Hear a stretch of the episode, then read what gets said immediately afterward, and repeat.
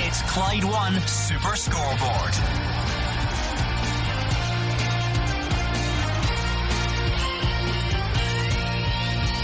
Good afternoon and welcome to Clyde One Super Scoreboard. Another big weekend of Scottish football with three games today and three tomorrow. St Mirren, Kilmarnock, Livingston, St Johnstone, and Hamilton Dundee United make up your Saturday offering. Then it's over to the European reps with Rangers off to Motherwell and Celtic hosting Hibs. I'm Gordon Duncan. Joining me this afternoon, Alex Rae, Gordon Dalziel, and Hugh Keevins. Check today's numbers. Five of the bottom six in action. Three points separate seventh place from twelfth, and the weather's perfect for swings and roundabouts as well.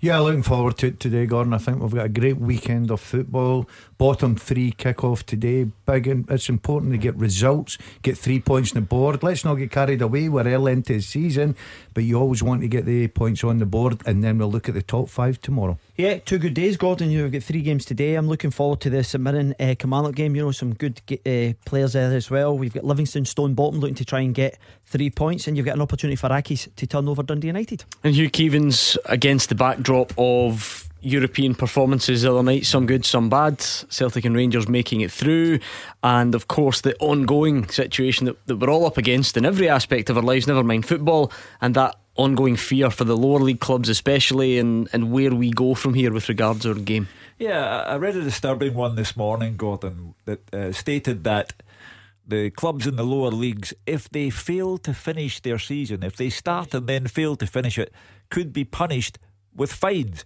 How do exactly do you go about that? It's ridiculous. fining people who have no money in the first place? So Scottish football has got to be more sympathetic. The focus has got to be on placing pressure on government sources to allow people back into football grounds, which have been deep cleaned, which are biosecure bubbles, which are the safest places you can go to. You can sit in the pub and watch the game, but you can't sit in an antiseptically clean football stadium and watch it in reduced numbers unfair. On the pitch, it's been a bit of a mixed bag this mm-hmm. weekend. Gordon Rangers cruised through, Celtic left it late and got through, and then a bit of a um, perhaps a step up in quality, a step too far for the likes of Motherwell and Aberdeen. Yeah, two good results for uh, Rangers and Celtic. Yes, differently. I thought Rangers were terrific. Uh, Celtic got there in the end.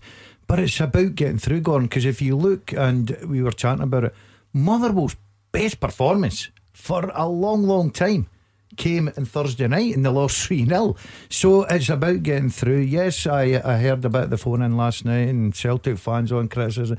I cannot grasp this at all. Neil Lennon must go. They're having a go at players. We're early into season. Let's not panic.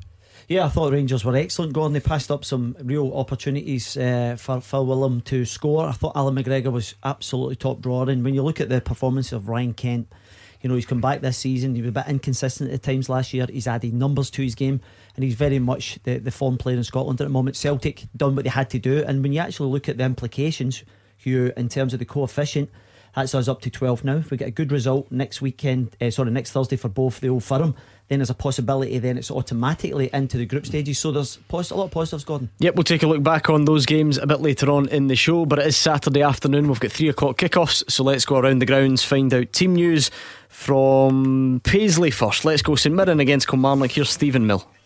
Good afternoon, everyone. Welcome along. And it is no wins in five for St Mirren and four straight defeats for the home side. It was a 2 1 loss at Tannadice last time out for Jim Goodwin's men. Lawrence Shankland making his return and obviously scoring last week. Richard Tait was sent off as well, meaning he obviously misses out today. I make it three changes for St Mirren.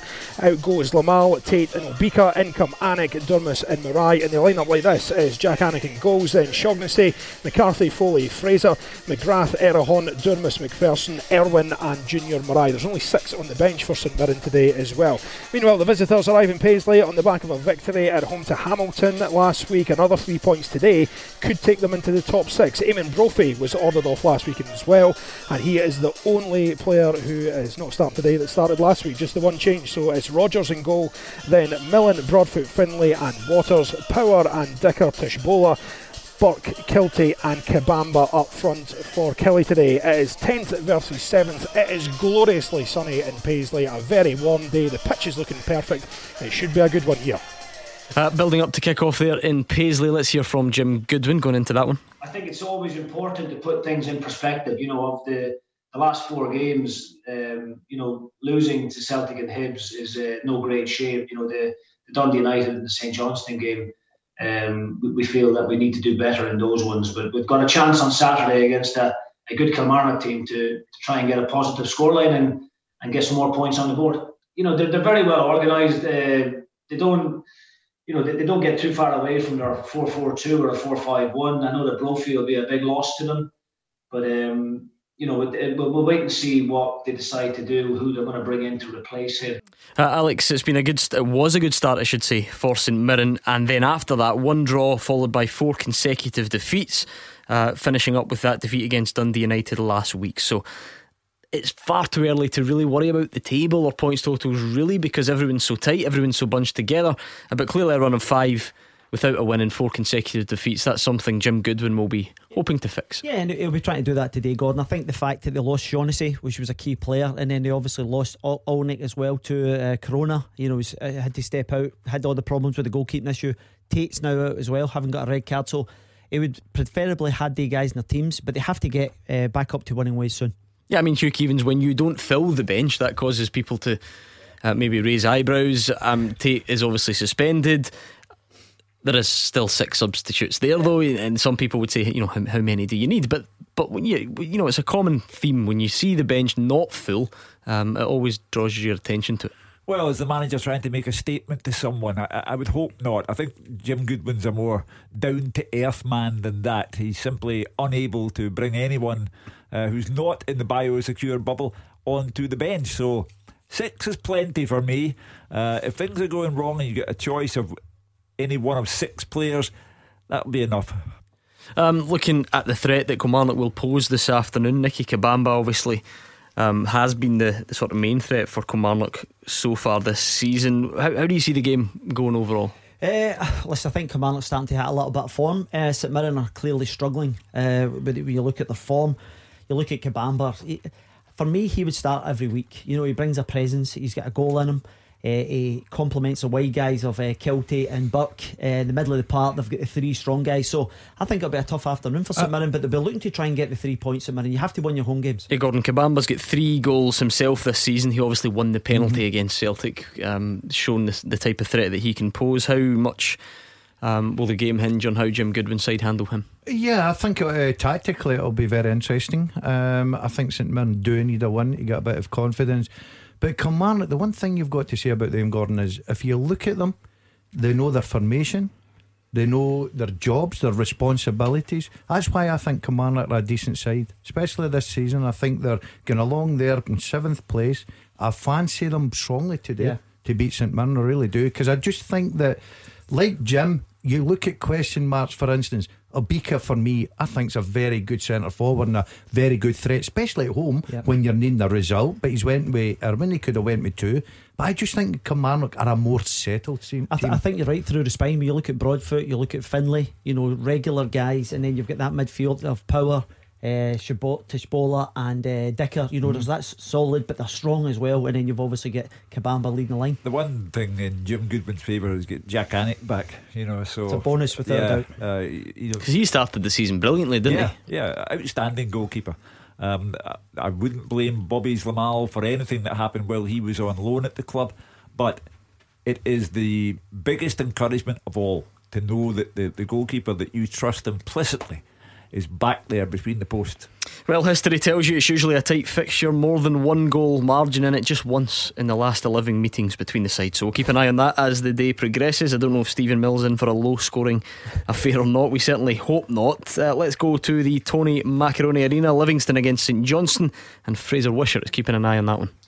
I am, and it could be a low scoring one here as well because neither neither team is playing particularly well in recent weeks. And uh, you're talking earlier on, it's still early in the season, but as we approach the end of the first round of games, the table begins to take shape round about 10, 11, 12 games, and these two teams are in desperate need of a win. Livingston, of course, bottom of the table, only one win this season, and much was expected of them this season. They've signed a lot of new players, especially a lot of foreign players, but just hasn't quite worked for them. And this will be a game I think they'll be targeting for a win. Their problem has been conceding goals, 14 so far is the worst in the Premiership, which is not like them. They've been very strong in recent seasons at the back, very hard to beat, and that's where they've made their, their foundation of their good form in the last two seasons. And they'll find it hard against St Johnstone. But St Johnstone have the worst scoring record in division, only four goals in eight games, and their last five games have ended 1 0. Unfortunately for St Johnstone, four of them were defeats, and their only win was against St Mirren. So they uh, will also be seeing this as a good opportunity to get back on track. It's so tight at the bottom, a couple of wins for any side in the bottom half can lift them up the table at this stage of the season. The team news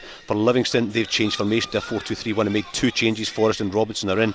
Kieran Brown and Craig Sibbald are out. So they go with Robbie McCrorie in goals. Nicky Devlin, Efe Ambrose, John Guthrie, and Julian Serrano at the back. Sitting two in midfield, Marvin Bartley and Jason Holt with Alan Forrest, Scott Pittman and Scott Tiffoney behind Scott Robinson as the lone striker. Max Stryjek, Aaron Taylor Sinclair, Jack Fitzwater, Jack McMillan, Craig Sibbald, Lars Lokotsch, Matty Poplatnik, Steve Lawson and Kieran Brown are the substitutes and a lot of changes for St Johnstone. The recent form has not been great as I said. They've got four players out, Wotherspoon, Hendry, Gordon and Parish are all out with Clark, O'Halloran, Conway and Davidson coming. It's a 4-1-4-1 formation. Zander Clarkson goals, Danny McNamara, Jason Kerr, Jamie McCart, Scott Tans at the back. Liam Craig will sit in the midfield with Craig Conway, Murray Davidson, Ali McCann, and Michael O'Halloran ahead of him, with Stevie May as the lone striker. The substitutes eh, Elliot Parish, Liam Gordon, Sean Rooney, Callum Hendry, David Wotherspoon, Isaac Alowafe, and John Robertson. Only seven subs. And the referee today at the Tony Macaroni Stadium is Craig Napier. Yeah, you mentioned St Johnstone's scoring problems, Fraser. Is that a bit of a theme that we've seen over the last couple of seasons. You mentioned them being the lowest scorers in the division early on this campaign, but even if you look back to last season, they were the second lowest scorers in the division, and they managed to finish top six. So you know they can they can find ways to win games, but it's not often you see a team making it to the top six with such a low total. Do they need to address that? Yeah, they do. I've seen them a number of times this season, Gordon, and they've actually been good. They've played some nice football, and I think Callum Davidson is probably fed up saying these types of things in the media after games. And they played well, but they, they just lost the game. They didn't, uh, convert their good play into scoring chances, even out at uh, when they lost 1 0 at Fir Park. They lost an early goal, but they were the better team after that, and they just couldn't score the goal. So Callum Hendry's lost his place. He's been decent when I've seen him, led the line well, but he just looks as if he's lacking that bit of confidence in front of goal. Stevie May did score against St Mirren. It was a winning goal eventually against St Mirren a few weeks ago, and, but he again just struggling to find that form of a few years ago when he was a, a St Johnstone player. So, so yeah, I mean, if, if you don't score goals, it's dead obvious you don't win games, and you'll find yourself at the bottom of the table. Doesn't matter how well you play. And as for Livingston, they've already lost the same amount of home league games as they did in the whole of last season, Fraser. They took so much praise and deservedly so for the way they went about their business at the Tony Macaroni. How important is it that they turn that back into the fortress that it was if they're to get off the bottom of the table? I think you guys were talking in last Saturday's programme, Gordon, about the fact they hadn't won on grass for something like 13 months. So I think that just shows how important it is because they're not winning many away from home. And in recent years, they've caused Rangers and Celtic and other big teams problems here on this artificial surface. But uh, they've lost Lyndon Dykes, you know, and, and, Dykes was so important to them last season. It's just so difficult to replace, and they don't have a, an out and out striker that I can see on the field of play. Maybe it's Tiffoney up front, maybe Scott Robinson, but they're kind of attacking midfield players, so so they're kind of short in those areas. I know they'd Lokotsch and uh, Poplatnik were kind of brought in from abroad, but they've failed to, to find themselves a, place in the squad. And sometimes when you come up, as we Livingston have done, they came up with almost the same players as they had in League One. Then they promoted from the Championship, same players the first year in the Premiership. But when those players start to drift away and changes are made, it's difficult to replace them. Difficult to replace that kind of kind of team mentality, if you like, that they've had and the, the, the, sort of experience that these players have. So tough time for Livingston, and uh, I, am not sure they're going to win this game either. I just think they're just in a, a wee bit of a difficult spell. Uh, but uh, if they can win today's game, of course, it'll lift them off the bottom and take them up a, a few places. Yeah, Scott Pittman, usually the danger man for Livingston against St Johnstone. Let's see what he and the rest of those guys can do at the Tony Macaroni this afternoon. Now in the Lanarkshire sunshine, it's Roger Hannah for Hamilton against Dundee United.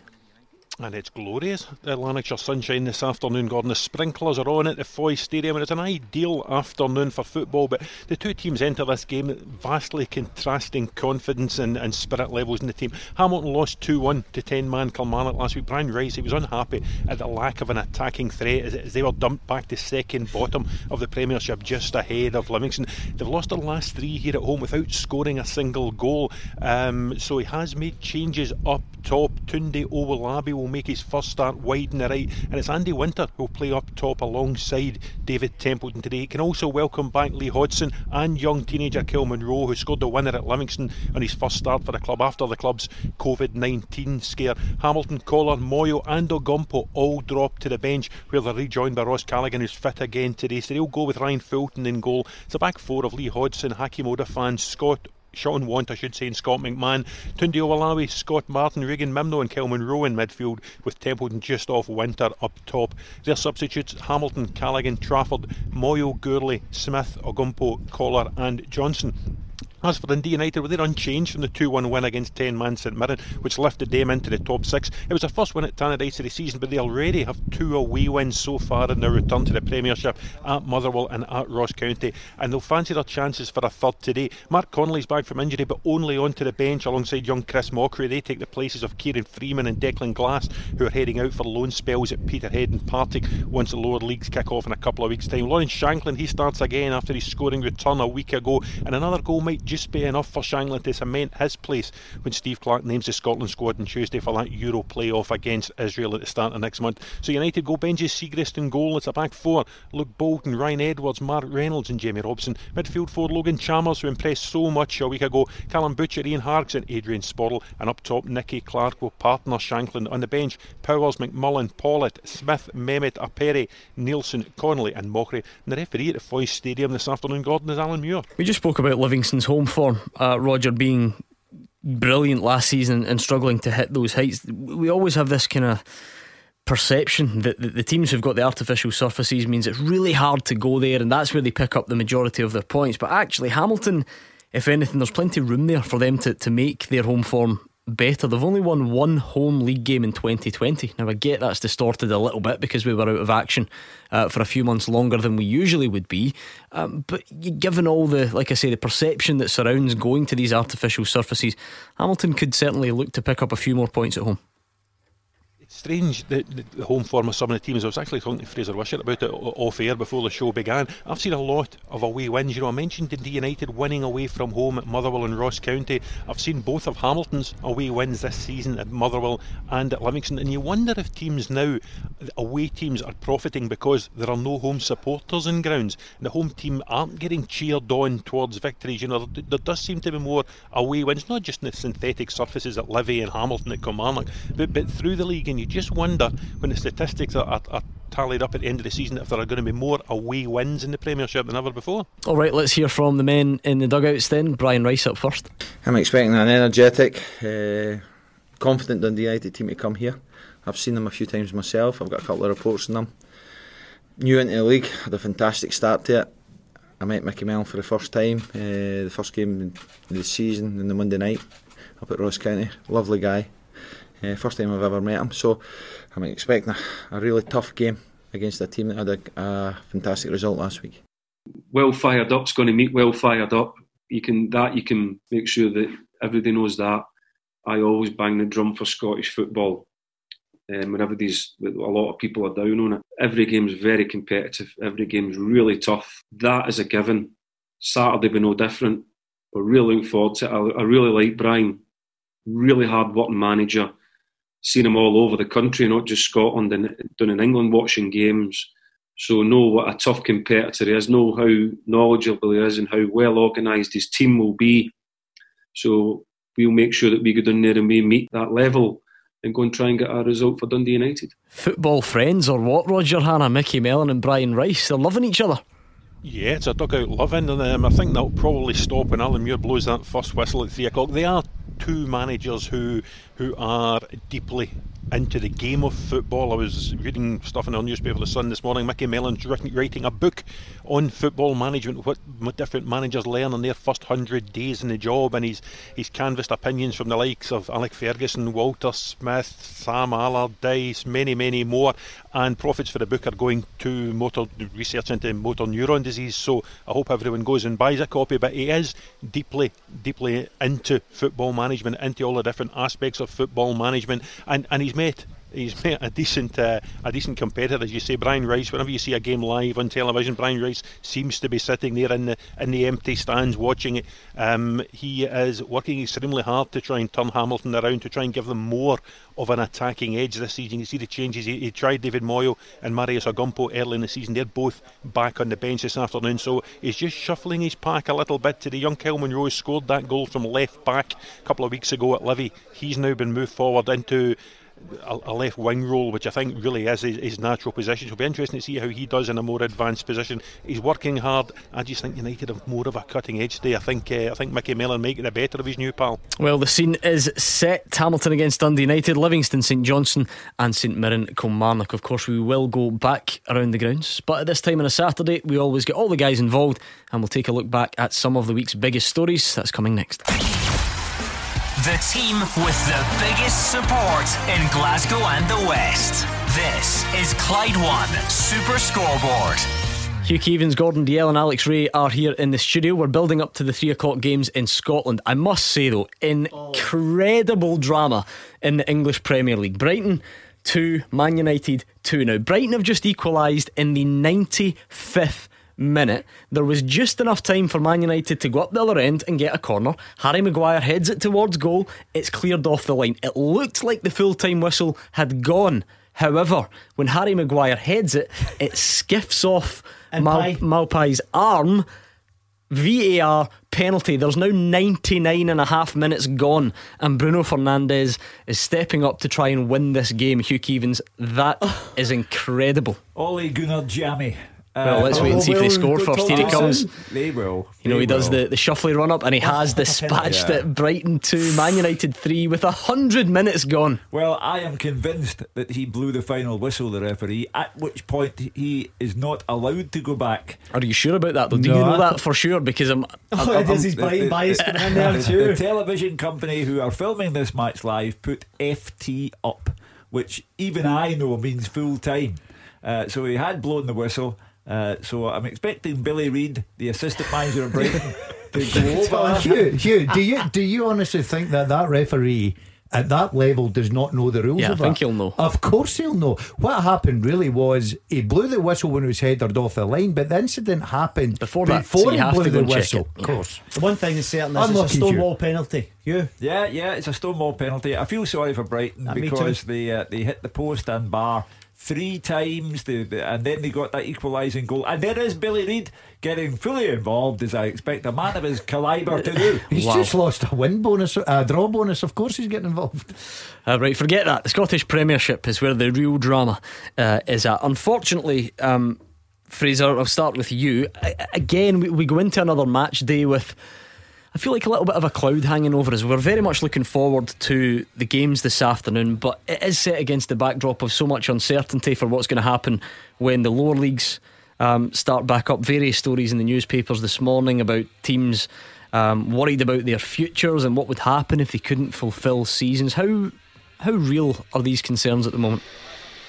Well, it's difficult to judge. I'm not party to, to the inside of clubs' finances, but there's certainly too many stories for it not to be to be worrying. Um, you know, coming out from clubs of all sizes, and, and you know, if you look at it, and I, you know, I look at it differently about people's employment, about an industry. I know supporters just want to see their teams playing, but uh, you know, there's there's five or maybe best part of six thousand people employed by Scottish football directly. Never mind all the rest of us who are employed uh, indirectly as well. So it's an important industry for, for in terms of employment, but also for people who just want to watch their team playing. And at a time where we're stuck in our houses, so we can't go and see your pals, uh, then football will play that that part. You know, and, and I think it's just important that the, the authorities cut away and mainly the government so look behind sorry the, um, the the big stories and just look at it as an industry. I know the words like privilege are being used etc people's paying a lot of money in the premiership to to actually get to their work and get to their job in terms of testing as well. So it's going to be interesting times. And, and I think that stories are coming now because we are getting to the crux of it. You know clubs have survived in a large part due in the lower leagues due to the fact they've not had any players. You know, players have gone for months without wages, so they've played a huge part indirectly, un, un, sorry, unwillingly, but uh, because clubs just haven't carried any players. But now they're having to sign players and maybe having to start to pay wages. That's when the the matter's going to come to a head. And if you take away the source of income, which is for many clubs and most of our clubs is people coming through the gate. And of course, there's going to be financial problems. In any, any industry, if you be their source of income, clubs, are, uh, companies are going to struggle. So worrying times ahead. You can just hope that uh, we're managed to come out of a bit of a lockdown and start to get in the lower leagues where you know a few hundred people through the gate and paying through the gate makes a huge difference. We can get to that stage first of all, but uh, I mean I just don't see us getting to the stage where we get full stadia for a long, long time. Uh, Roger Hannah, similar question to you. We've all in, in life gone through various challenges over the last few months and we're very quick to go, how come I can do X but I can't do Y? And in all honesty, loads of those comparisons are ridiculous and they're pointless and it doesn't really get us anywhere. However, to contradict that, football continues to try and make its case for how come fans can go to a pub, yes, socially distanced inside said pub and watch the game on TV, but they can't go to an open air stadium, socially distanced, and watch a game there. It, it, the longer it goes on, the harder it becomes to kind of find a reason for why we can't do that and understand getting to and from the game, various logistical challenges. Surely we can do something. Yeah, but there's various logistical challenges getting to and from the pub as well, Gordon. I mean, tonight I could walk down to the local pub and watch Burnley versus Southampton indoors, surrounded by strangers who you never met. You don't know where they've been. You don't know whether they've had any COVID incidents. You don't know anything about it. This afternoon, I've come to Hamilton Accies. I feel perfectly safe. I had my temperature taken on the way in. I am socially distanced. I must be not just two metres. I must be ten or twelve, maybe from the closest person to me, who happens to be James McFadden, who's working for a, another radio station this afternoon. No one else near us. And for me, th- there is no reason why hundreds of supporters could not be at the Foy Stadium with us this afternoon, dotted around in perfect safety. Um, I think, and Fraser has you know hit the nail on the head. Clubs can't have expenditure if they don't have income. The expenditure, the largest expenditure is player wages. The largest income is through the turnstiles. So uh, without one, you can't really have the other.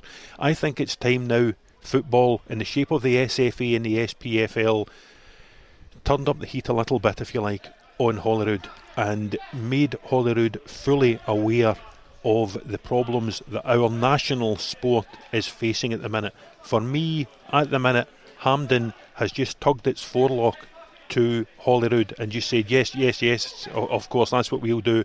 They now need to get a little bit tougher and start defending the game that we all love. Yeah, I mean, of course, the Premiership is up and running. The players exist in their biosecure bubble. Many clubs are, are doing all right, actually, from the, the pay per view model and the loyalty of fans who've put their hands in their pockets for season tickets, even though they can't get to games. The fear at the moment seems to be at Championship level, League One, League Two, Highland League, Lowland League, the semi professional clubs.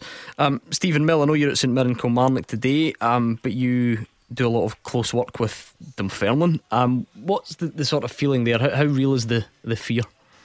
Well, I spoke to the chairman maybe about a month ago, and this was obviously before the most recent flare up in cases of COVID 19, and they were working on the basis that it was going to be 25% capacity, and you know, they were fairly easy with that. Dunfermline's, or East End Park, as you'd say, is obviously you know 12,000 seater, so 25% of that would be more than enough to get the season ticket holders in and a few pay at the gate as well. But yeah, I think a lot of clubs in the Championship were working on that basis, and you know, even you know, Professor Jason Leitch has been all over the media for the past you know six months now, and I think even they were working towards that as well. But you know, Nicola Sturgeon was on with myself and Gary Spence yesterday on uh, on the home run, and she was just saying you know, there was no, no even mention of football. I, I just don't think it's anywhere near the top of their agenda. And as Roger was saying there, maybe that is down to the SPFL and the Scottish FA not putting enough pressure on because it just doesn't even seem to be a consideration at this moment in time that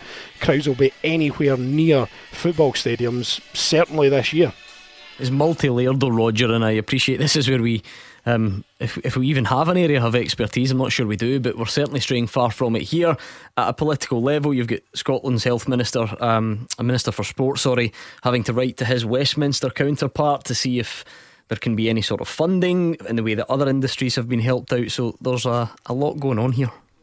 Of course, there's a lot going on. Yeah, without doubt, there's a lot going on, as there should be. But I just think what Scottish football needs a louder voice.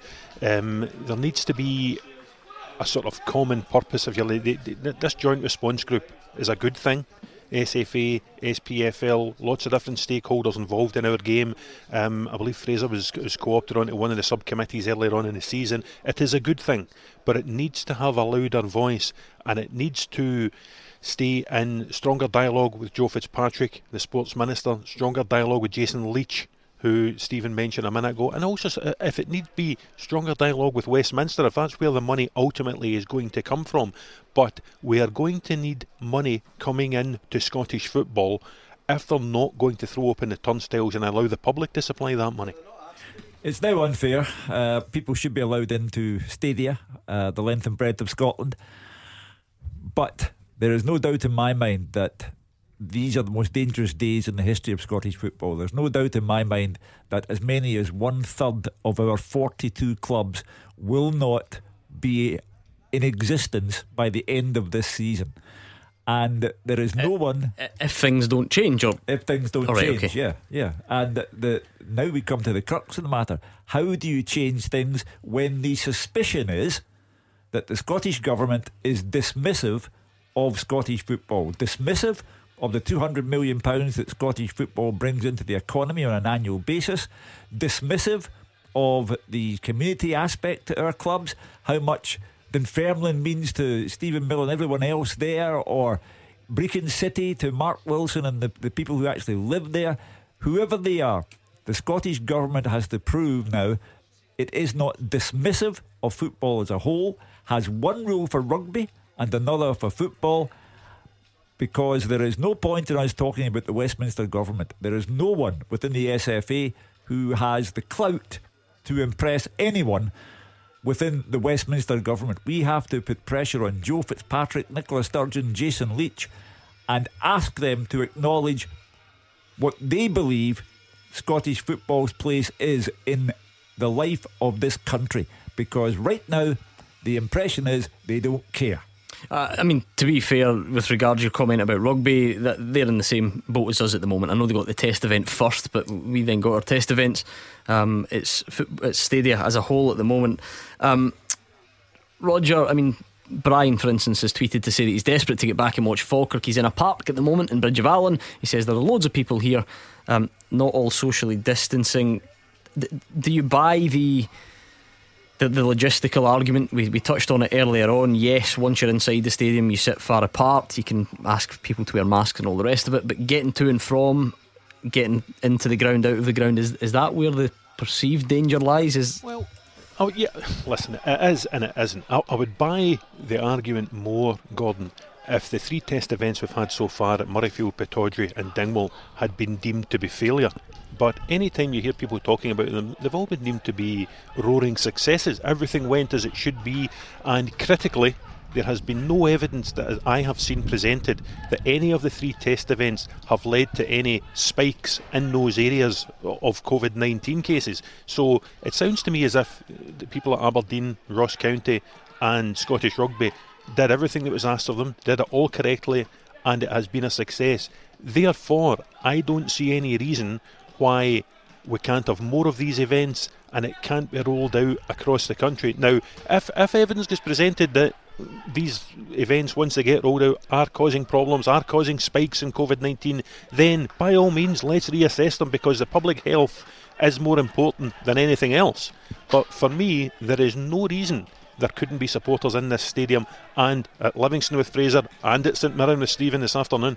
I mean, Fraser, this is obviously a, a fast changing situation in every aspect of life, not just football. So it's very easy to say we should have had contingencies in place and you know we should have seen this coming it's not easy to predict a global pandemic believe it or not but you know we, we got to yesterday late September um, stories of lower league chairmen being canvassed to see their thoughts on what would happen if they couldn't finish the season and so on um, with your PFA hat on what sort of feedback have you been getting from your members in the lower leagues how worried are they there's, there's not been a lot of feedback from them. They, are just delighted to get back playing football, you know, and, uh, and and they've just enjoyed getting back to training and getting a contract. You know, as I said earlier, most clubs in the lower leagues, some of them had nobody signed, you know, and didn't have anybody to pay, so they survived because players were going without, without a wage, you know, particularly at the championship, and the full time level as well. That's very important.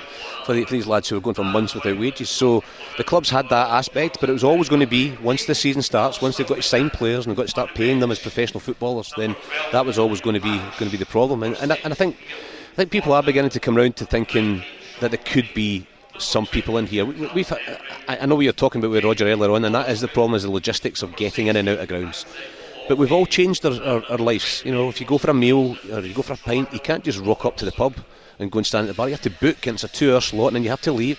So we're all we're all planning things a lot better, and I don't think we can. You know, I think the bigger clubs is a, is a problem. You know, getting even twenty thousand into one of the bigger Old Firm Stadium, whatever else. But I'm sitting here at Livingston, where on a normal day against uh, against St Johnstone, there might be fifteen hundred people here. Could easily get in and out and come to the game earlier and have people coming in in stages and booking a, a, kind of time to come in. I think football's got to go with a plan. I don't think the government's going to just sit there and say, yeah, okay, open up the ground. We've got to go with a plan. I presume that's why they're talking to all the clubs as well. And they say, this is how it's going to be. If we can get 25% of people in, this is the difference it's going to make to our, to our industry because it's a business. I know it's a sport and people just want to watch it, but it's, a, it's an industry. And this is the way we're going to do it. And, and, and, put, and say to the government, what's wrong with this? Why can't we do it this way? You know, and people might have to turn up at the ground 45 minutes before the game and then be half an hour before the game, not just turn up at 5 to 3. But we're all changing our lives, and I, th- I think it can be done. I came here today, Fraser, on a train. I got on the train, everyone was wearing a mask. I got off, others went on to Dumbarton could they not have gone to football in Dumbarton off that train? I, I, I do not know why that cannot be the case. Or if the train had been going in the opposite direction, gone to Dalmarnock and gone to Celtic Park, gone to Partick and taken the subway over to Ibrox. We are now. Once being... you're dealing in those numbers, well, that's mm. a hmm. different challenge, isn't it? Oh, I could go on the train into the city centre tonight and there'll be plenty of folk mingling, as they call it.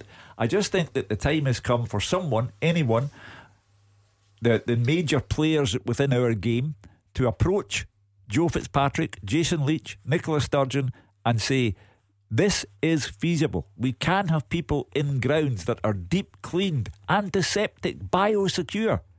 Give me a reason. Give me a verbal or written reason why we can't have people in there. I mean, Lord Lift is having to get the train to his work, so that should be all. That should be all you need to know. Anyway, we'll park that for now. We've got three big games in the Premiership this afternoon. Three tomorrow, of course. We're going to go back around the grounds and build up to kick off next. The winning team all season long. This is Clyde One Super Scoreboard. Just over 10 minutes to kick off in the three big Premiership games this afternoon. Hamilton against Dundee United, Livingston up against St Johnstone, and St Mirren taking on Kilmarnock in Paisley. Let's go back around the grounds and get a flavour of the build up. It doesn't quite have the same feel. There are no there are no fans coming in. It's pretty quiet. There's not a great deal uh, to report. But let's touch a bit more on what might happen on the field. Um, of course, Roger, a, a, memorable fixture. Hamilton, Dundee United, not met since that Greg Docherty goal uh, in 2017. Playoff kept Accies in the division as they always do. They always survive. Roger, and their early season form shows exactly that again. Yeah, they, they, they, get they get beat, they get beat relatively often, but every now and then they just pick up vital wins, and that keeps them above that threshold.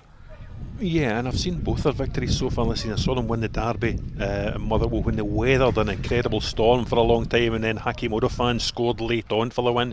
I saw them lose a goal inside 30 seconds at Livingston two or three weeks ago, and yet they somehow got themselves back into the game and won the game at the end. Kilman Rose scoring that goal with, with five minutes or so to go. So they always seem to dig themselves out of the hole you know, never more spectacularly than as you say when Greg Docherty scored to keep them up and keep Dundee United down in the Championship in that dramatic playoff game. So Brian Rice will be able to say to his squad, listen, you've done it before. This is now seven successive seasons in the top flight. I think it's a record that for Hamilton Accies in their history. They've got a decent squad. You know, a lot of these young players they keep producing them. Regan Mimnaugh's impressed me in recent weeks. The likes of Scott McMann's now captain. Shaun Want is now a regular at centre half. Young Munro's come into the team. Young Andy Winter starts today. So they, they, they keep producing them off this conveyor belt of talent that they've got out, out here at Hamilton.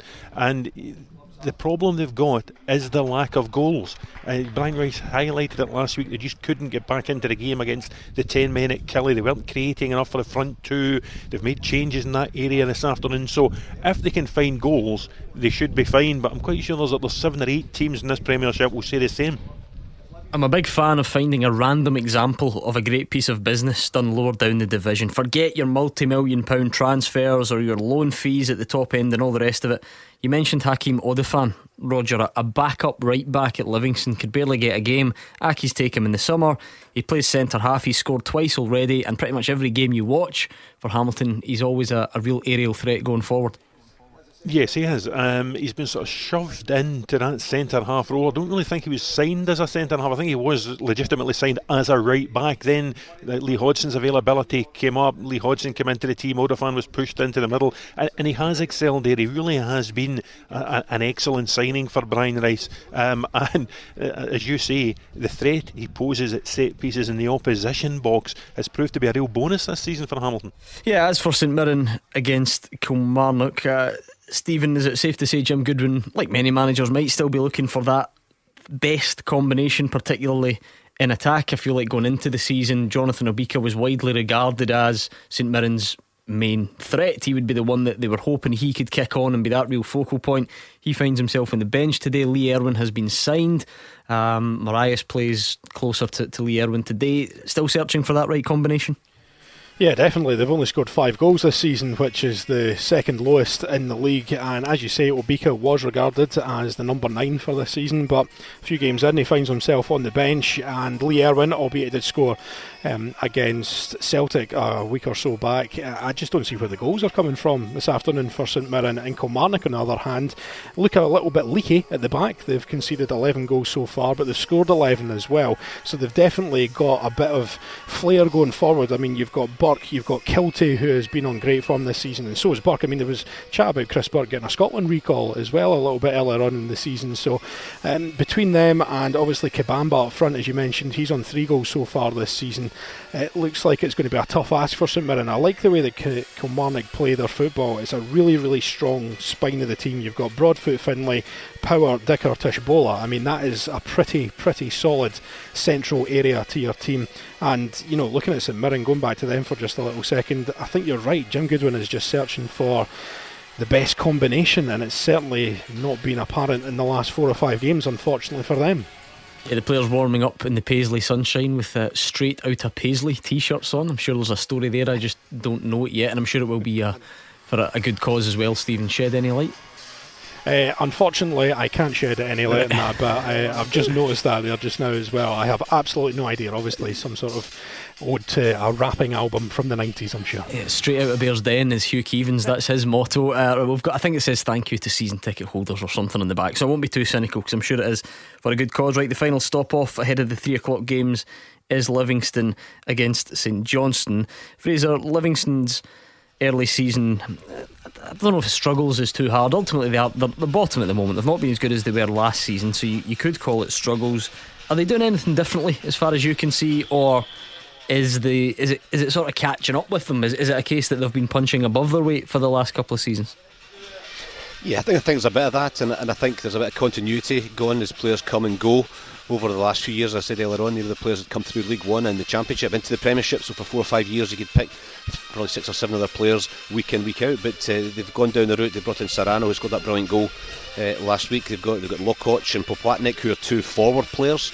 They've only made five appearances between them. One was signed for German League, one from the, the Indian League. So you, you kind of they've gone down the foreign route to bring in players that perhaps they wouldn't have looked at a couple of years ago, and it hasn't. They maybe just haven't quite settled. Give the lads a wee bit of time to to go there. But it's the forward players that confuse me. Lokotsch and Poplatnik signed with a view, I'm sure, with uh, with Lyndon Dykes, knowing that he was going to go at some point during this window.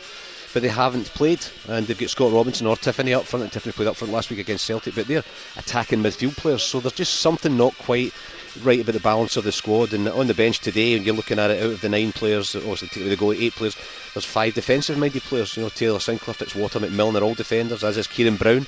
Steve Lawson's a defender, stroke midfield player, so they're, they're kind of lacking in the attacking areas. And that might be something that in the next week or so before the window closes that uh, David Martindale will have a, a, look at, and Gary Holt, you know, have a look at bringing in a couple of more players. But um, that's clearly been a problem. As has been just settled at the back. You know, they, have struggled a wee bit at the back uh, this year losing goals. But I, I, just don't see where they're going to get the goals from. It's a real struggle for them. As is uh, Stayment St Johnstone, uh, who, who, have got. Uh, Stevie May up front, but they'll be looking for likes of a Haller and Conway, and they'll be glad to see Murray Davidson back because he chips in with a few goals getting in the box late as well. And, I, and I've got a wee feeling St Johnstone. They've been playing decent football. I think today might be the day when they get a couple of goals, and I, and I think they'll get the three points today. I know we're a couple of weeks on from it as well, Fraser, but just thinking back to the Anthony Stokes situation where Livingston sign him, obviously hope he's going to do them a turn. It doesn't work out and he leaves again. Does that leave a hole? Can you see that something that, that Livingston might look to, to fill and, and recruit someone else? Totally, yeah. That was a really strange one when he when he signed. You kind of say, "Wow, what a good signing!" I mean, I've always been a big fan of, of Anthony Stokes as, as a footballer. We all know he's had these issues off the park and gets involved in some daft stuff, but he's, he's, actually a decent lad and he's a fantastic footballer and still got a lot to offer at a Scottish Premiership level. When he signed, I thought he could be the one that could could uh, could do a turn for for uh, for Livingston. But they do tend to go back to front. You know, they do tend to play that and then squeeze from the midfield. So I think they're looking for probably somebody who's going to be a kind of Lyndon Dykes type of player. Lokotsch is a tall, tall striker. Uh, so he might be the one that they're going to look at. But I think they'll be looking for a big striker from somewhere, and you might see somebody from the lower leagues in England or from from a big club on loan to come in and, and just give them that focal point because they need somebody up there that's going to hold the ball up or battle because of, because of the way they play back to front. Right, we're good to go then. Livingston against St Johnstone, St Mirren, Kilmarnock, and Hamilton Dundee United. The kickoffs are next. The fastest goals, the expert opinions. This is Clyde One Super Scoreboard. Don't forget to send us in the picture of your ACCA that I hope you sent in earlier at 3 o'clock. I want to know who out there predicted the outcome of all three games. Don't pretend that you know it now because you've, you've got the benefit of 90 minutes action under your belt. Show me, show me the evidence that you predicted it at 3 o'clock. Let's see who got the outcome right. Hamilton, it is full time. Roger Hannah. Hamilton Accies one, Dundee United one, and two of the most on-form marksmen in the country both hit the net. We won't be surprised to hear Lawrence Shankland. It was United ahead inside four minutes, and then Hakeem Odoffin with his third goal in five games, just quarter of an hour from the end, rescuing the point that keeps Accies off the bottom of the Premiership tonight on goal difference alone. It was an ideal start for Micky Mellon's side here at the Foy Stadium. Inside four minutes, Adrian Sporle, left-sided midfielder, found himself in the right of the Accies box, rolled the ball along the six yard line for Scotland striker Shankland to smash past Ryan Fulton. It should have been 2 0 after 16 minutes. Logan Chalmers finding himself in space on the right hand side of the box, but he seemed to panic. He lashed it off target when he least should have tested Accies goalkeeper Ryan Fulton. Accies took their time to get into the game. It was a new 3 4 1 2 system. Andy Winter paired up top with Tunde Owolabi. Owolabi into the box after 22 minutes, heading wide from a Kyle Munro cross when he too really should have tested Benji Siegrist in the United goal. Three minutes before the break, Owolabi again really should have hit the target. This time, David Templeton's in swinging free kick from the right. He met it at the near post, but it was a woeful attempt and didn't test Siegrist at all. Brian Rice clearly unhappy with Accies first half performance. A double change at the break. Winter and Regan Mimnaugh both coming off on going Marios Ogkmpoe and Ross Callaghan. They looked better in the second half, but they needed Fulton to make a fine save from Nicky Clark after a pass from Shankland early in the second half. More changes from Rice. He took off Lee Hodson, his right wing back, sent on centre half Jamie Hamilton. That meant Odoffin went out to that right wing back role. He was seen in far more adventurous attacking positions, and he come up with the equaliser just 15 minutes from time. Mellon won't be happy. It was a cheap, needless free kick conceded in an area that wasn't dangerous at all. Ryan Edwards coming into the back of one of the Accies attackers, and there was Temple he whipped the ball in from the left, swung in towards the back post, and Odoffin came in, headed the ball back across Siegrist and inside the far post. It really sparked Accies into life. Scott Martin blazed inches wide from outside the box and then knocked United back their heels. They did have a couple of chances in the last 10 minutes. Shankland shot blocked by Sean Want, and then Shankland turning provider for Nicky Clark to flash a shot over the top. But Accies second half performance probably worthy of a point. Hamilton one, Dundee United one. I think it's already full time at Livingston. Fraser Wishart's got the story of that one.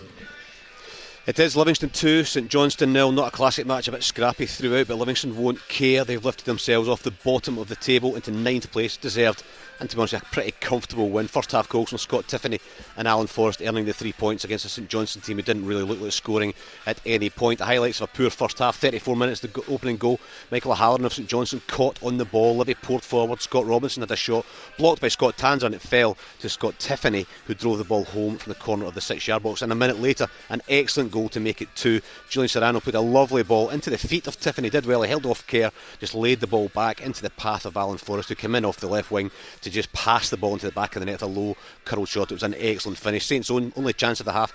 Stevie May got a touch to a Conway cross and it hit Robbie McCrorie in the chest. It was almost three early in the second half. John Guthrie inches wide with a flicked header from a Scott Pittman corner. Callum Davidson then made a raft of changes, like Callum Hendry and Liam Gordon coming on as they tried to chase a goal to get back into the game. Wotherspoon also made an entry into the game, but the changes made little difference. Livingston really comfortable in the lead and happy to concede possession and hit on the break. A few chances for St Johnstone towards the end of the game. Jason Kerr headed a Conway corner over the bar, but St Johnstone really trying to create that key chance, and it summed up their day when they did get the ball past Robbie McCrorie in 73 minutes. Callum Hendry, lovely shot, again curled it, similar to the Forrest shot. It was goal bound, it beat the keeper, but Jason Holt got back to head the ball off the line. And then in the final seconds, Hendry again headed a Tanser corner wide when he should have done better with it. Again, that just summed up St Johnstone's day. Problems for Callum Davidson, they dropped to second bottom, only one goal in the last six games. Gary Holt won't bother about the, the standard of the victory, standard play. He'll just be delighted with an important three points. Full time in Livingston, Livingston 2, St Johnstone nil. And it's full time in Paisley between St Mirren and Kilmarnock, Stephen Mill. Yeah, finished St Mirren nil, Kilmarnock one. It was an absolutely woeful second half from both sides actually, but Kilmarnock will not care. They travel back down to Ayrshire with three points in the bag.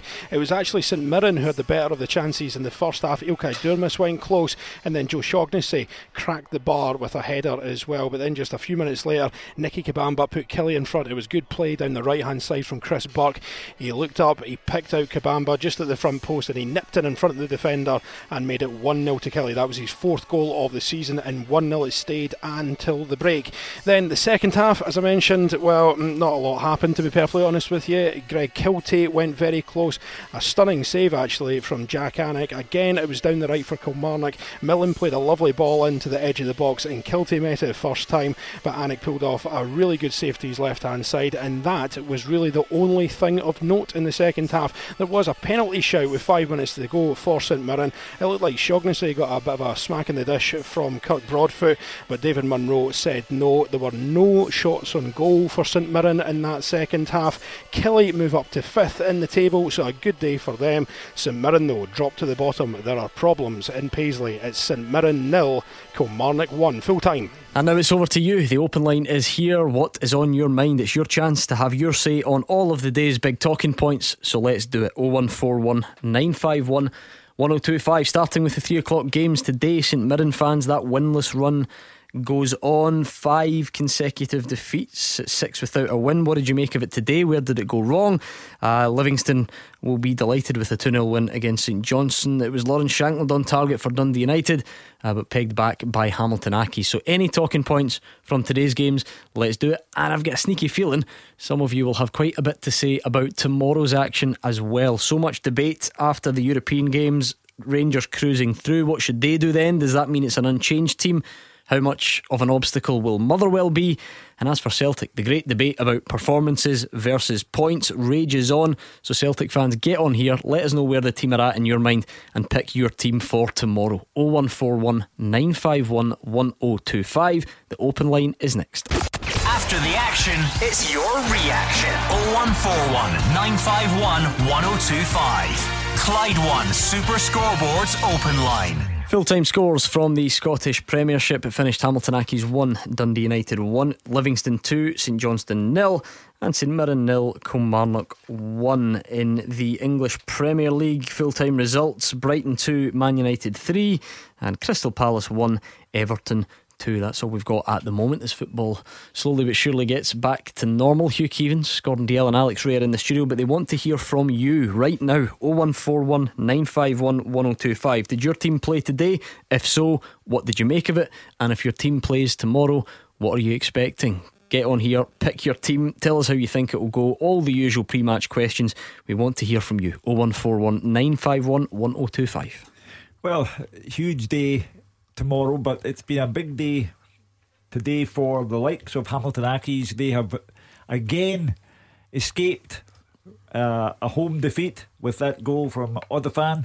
Uh, for Livingston, two goals at Celtic Park last week, two goals at home today, and a very good win over a struggling St Johnstone, it would have to be said, and nobody is struggling more than St Mirren. Yet another defeat to a Kabamba goal for Kilmarnock. So we're almost a quarter of the way through the season now. You can't just dismiss these results as, ah, well, it's early yet. They mount up.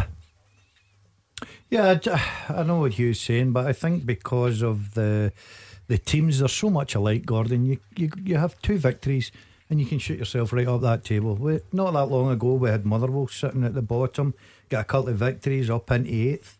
Um, you know, you've had St Mirren up near the top, all of a sudden, free fall now.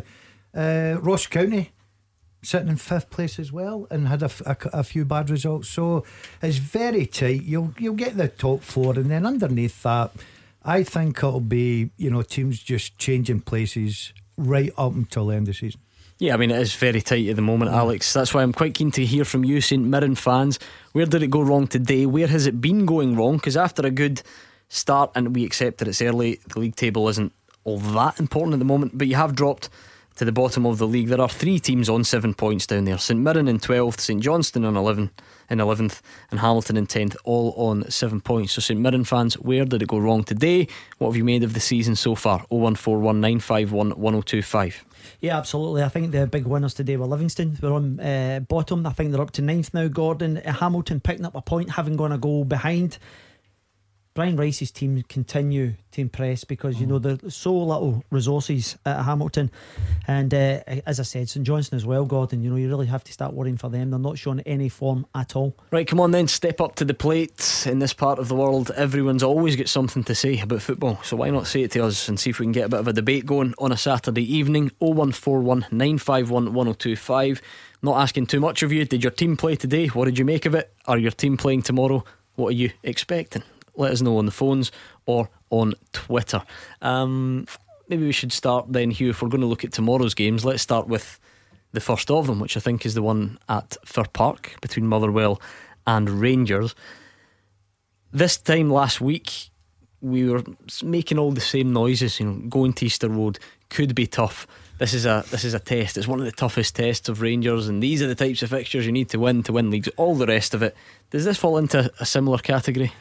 I think Easter Road, with the greatest respect to Motherwell, would be a harder task than Fir Park. Well, this season it certainly looks like it, yeah. Yeah. Um, I also have to believe that having scored four goals against Willem II in the Netherlands, Rangers go into that match tomorrow with all the confidence in the world. Um, they have the players, they have in Ryan Kent the top turn at the moment, and I just think they've got far too much from Motherwell. Yeah, I don't think it's hard to build a case for Rangers. They're going to get, mm. get into the game as, as massive favourites, Gordon. Um, but if you look at where Rangers have dropped points already, away to Livingston, away to Hibs, it, it's the type of fixture that yeah, it's usual. Steven Gerrard will know they need to win. Yeah, you've got to have Motherwell top form and Rangers on an off day. Yeah.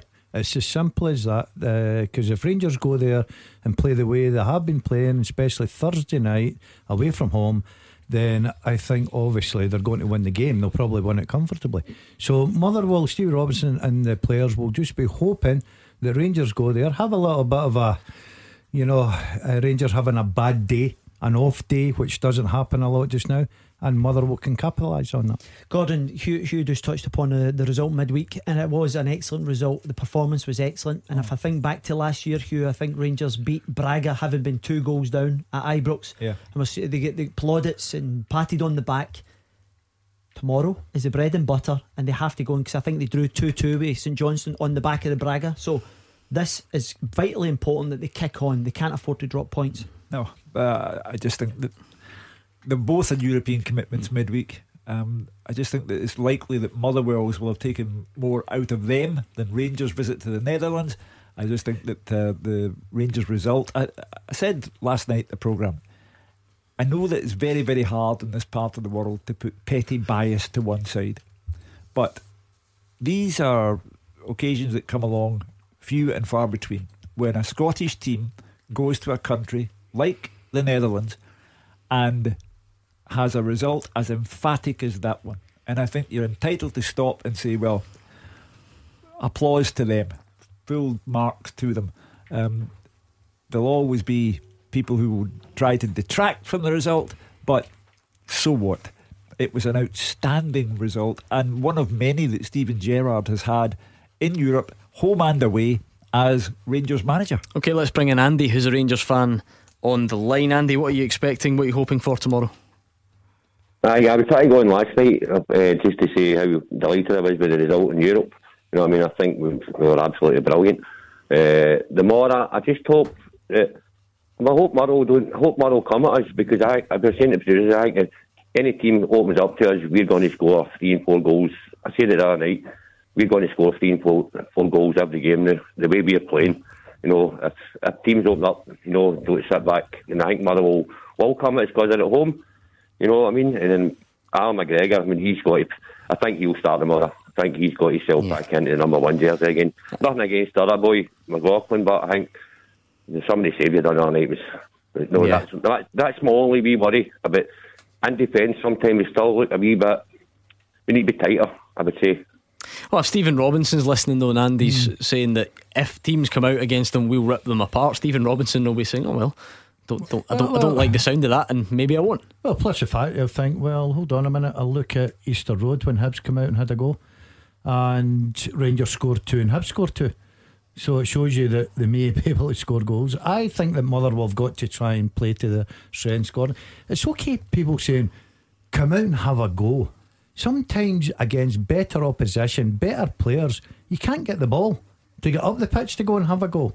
So it looks like you're sitting very deep and making it difficult. And I think Motherwell will adapt that tomorrow. And quite rightly so, because you look at Rangers in that away dressing room, they've got better players. So we're not going to argue with that. So we've got to find a way to try and beat that. And I think that Mother will go toe to toe with Rangers. There'll only be one winner. So their best bet is to yeah make it very difficult for Rangers and hope they can get something. There's two things of thought, Gordon. If you get in Rangers' face for the off, they like to play for the back as well and get a pressing game. You know, you can upset them as well. So it's really how what he does. He do, does just suggested there, drop off, work your way into the game. Set plays are crucial. So, uh, but don't forget, you know, you have to factor in as well that Motherwell's travelled back from mm-hmm. Israel, so that may well have a bearing on both squads. Uh, yeah, let's actually hear from Gary McAllister on one of the issues uh, that Andy raises on the phone. Andy says, you know, Allan McGregor's got to stay in. Here's what Gary McAllister had to say on that topic. Coming back in, you know, I thought he, I thought he showed a real strong mentality as well because that's a mentality thing. I think he's focused. He's a guy that plays with, you know, pure emotion and passion. You know, passion for this club. But I thought his mentality and his, you know, his his ability to make the a crucial save. You know, that's it served us really, really well in these European campaigns. He seems to have done it on a, quite a few away grounds. As far as moving forward, you know, we, the the fact is we've got we've got two very good goalkeepers. Andy, do you feel like tomorrow is is the answer or, or the final answer for now? Because the circumstances mean that we we keep having the debate, but you can understand it because Rangers play in Europe last week against Lincoln Red Imps. So McGregor plays, and you think, well, is he just getting a chance then? Is he just getting a shot because it's the Europa League? The weekend rolls around, and Jon McLaughlin comes back in. So the answer to that looks like yes. Allan McGregor then plays ever so well during the week. So it's tomorrow when we, we truly find out, Andy, what the answer to that is, and then you can we can park it for a while. It probably is, aye, but I, I definitely think. Uh, I mean, the boy McLaughlin's not done much wrong, but the way uh, Allan McGregor played all night, I would. You've got to play him. You just doesn't. he? I mean, I think the boys said that all night in the you know. I think Gordon even said that he's, he's our best keeper. He is by far the best keeper, and he's he done some cracking saves. So you, you've you've got to start him. You know what I mean? And then if he has a bad cut again, well, the other boy can come in. But right now, he's in form. Ah, you've got to start him. You must start him. Because I know we don't like to get too far ahead of ourselves, but on the other hand, we absolutely love to get far ahead of ourselves. Is it a case then, Alex? Whoever starts against Motherwell tomorrow starts against Celtic on October the seventeenth. Yeah, you would you would like to think so, Gordon. I said last week I, I don't quite like the chopping and changing when it comes to goalkeepers, and I know the two of them are doing great, and you're actually looking to try and kind of give them match time, but you have to have it settled. You know, Rangers defensively out with last Sunday have been excellent, so um, you know, McGregor's uh, for me warranted that number one shot because of his performance midweek. It was a top draw. Yeah, no doubt for me that McGregor will start tomorrow. Uh, I understood if I said with Alex last week, I thought on Sunday we'd start against us, but I can understand that uh, decision. yeah. yeah, I can understand that, Alex. But you're getting into uh, starting to get an important part of the season now, and uh, McGregor showed his worth the other night there. If you get the question, who's your number one goalkeeper? I think everyone would agree McGregor, and that's why I think he gets back in. Uh, it's Liam Grimshaw who was on media duties for Motherwell. Looking ahead to this one, obviously it's always a great atmosphere when Old Firm uh, comes to Fir Park. You know, um, it's a derby game, is Obviously, it's it, even if it's not Old Firm, it's you know it's, it's only a few miles away in it, Glasgow, so it's a big derby game. So it's always good to have our backing of our fans and that. But um, obviously, unfortunately, at the minute we can't um, get the fans in. Are just a good team, aren't they? They've got a lot of money, a lot more money than the rest of the league and stuff. So yeah, they've had a good start, but you know, some people would argue that's what they should be doing. Do you know what I mean? Um, like I said, we'll, you know, we'll go and give it our best against them, and uh, hopefully, you know, we can can get some. Liam, I, uh, Liam Grimshaw's accent Brilliant. multiplied by a Zoom interview, maybe not not the best combination. I also have the suspicion that geography wasn't his best subject at school. Ah, come on, it's, it's close enough. Miles, Hugh. Thank yeah. you, thank you, Liam. Next, we've got a Hamilton derby. We've got Rangers derby now. We've got Celtic one. Hey, it's all Hammond for a while. They've moved the country and I didn't notice. Clearly, the win what you can understand, it's it's a big game. You know, of whether geography or not, every time Celtic or Rangers come to town, Alex, that's yeah. that's that's massive. That's a, it's just got a different feel about it, yeah. and that's up to Motherwell tomorrow. They go into it in good domestic form now, yeah. or better domestic form, especially. I don't think anyone predicted that victory up there at Pittodrie. In fact, I'm pretty sure you all said they had no chance this time last week, but that's fine. I'll get I'll get over that. Um, and then weirdly, although they got beaten heavily in Europe, it probably wasn't the type of performance that would take yeah. any of that momentum away. How do they travel though? You know, compared to Rangers and Celtic, who do this a lot, and are you and the obvious factor, I've got ma- massive squads.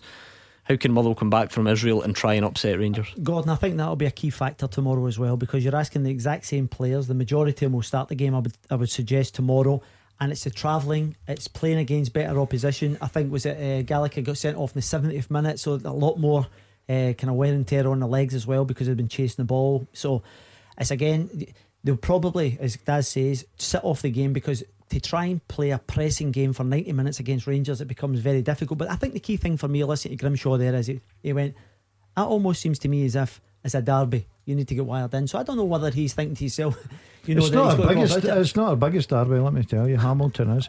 Um, not Airdrie. No, Hamilton. I thought got nah. to be. Nah, got to be. But Daz, did you did you see when you're picking up on that then in terms of going it's a derby because he likes to throw it about yeah. and I quite like that, you know. Look, I I, th- I think that we're making a big uh, deal of the the travelling. Um, they stayed over on Friday I night. Do you think that helps? Thursday, yeah. Uh, Thursday night, sorry. Yeah. So rather than flying back straight after the game, they made the decision to stay. I, th- I think the, the legs will be well rested, Gordon. I think their sleep pattern will be fine. Uh, Alec doesn't agree, no, but I, I don't. I actually, I genuinely see when you're coming back for the European ties, even if you're talking about you get bigger squads and things, I don't think. I think it could be a factor tomorrow. There's no two ways about it, does.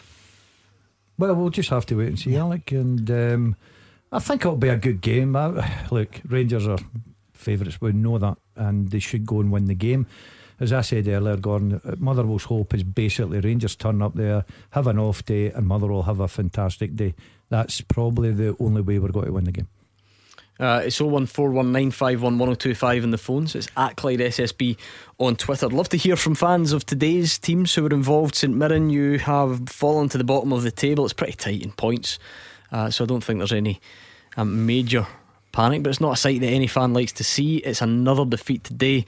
Uh, so, what did you make of it? Where did it go wrong today? And what's been happening in the last few weeks? Because the season started well, um, but what's that? Five defeats in a row, did yeah. I say? Six yeah. without a win.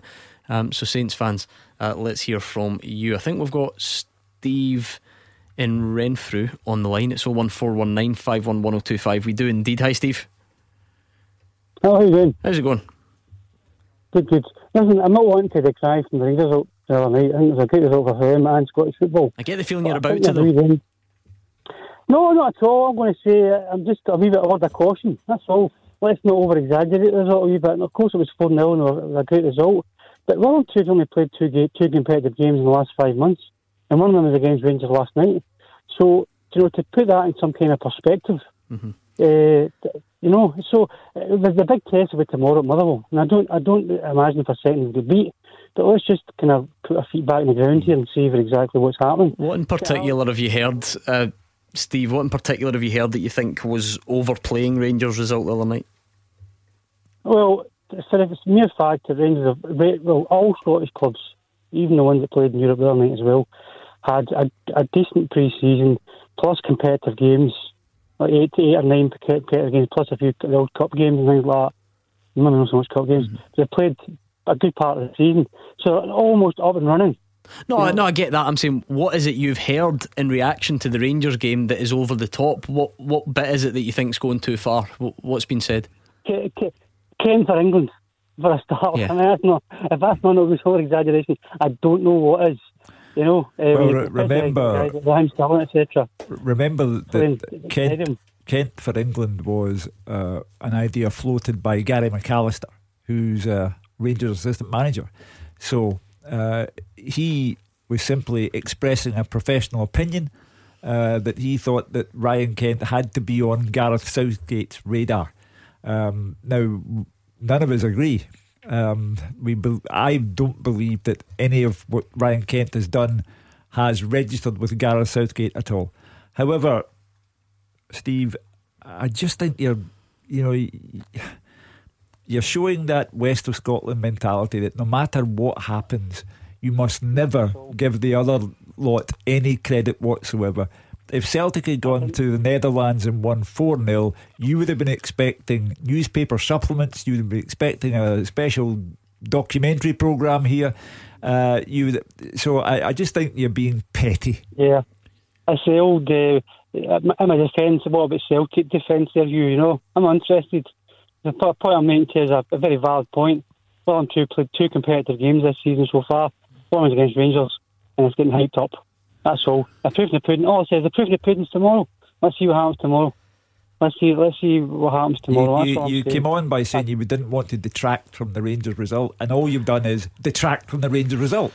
I think if we can find some sort of middle ground, Alex, what we can agree on tomorrow falls into that, that bread and butter category. And Rangers, as good as they were, I don't want to say they're too good in case Steve disagrees, but as good as they were midweek, um, there was a lot that the Rangers fans weren't happy with last Sunday in terms of the domestic football. Yeah, I think you you highlight the, the defensive frailties, Gordon. You know the balls come in from both for both goals for Hibs far too easily for my uh, liking. Uh, Connor Goldson could quite easily have dealt with it at, at, at, source and just helped to back up the pitch, and then Tavernier wouldn't have had to defend. So. Um, you know, I think I think defensively they have to be so much better, Gordon. And again, if you even if you take the other night, I thought offensively they were clinical. You know, they took their chances, and if they get the opportunities and they've carved out in recent weeks, they'll have to do that and Steve, score tomorrow. Let, us bring in Jeffrey and see what he thinks ahead of the game tomorrow. Hi, Jeffrey.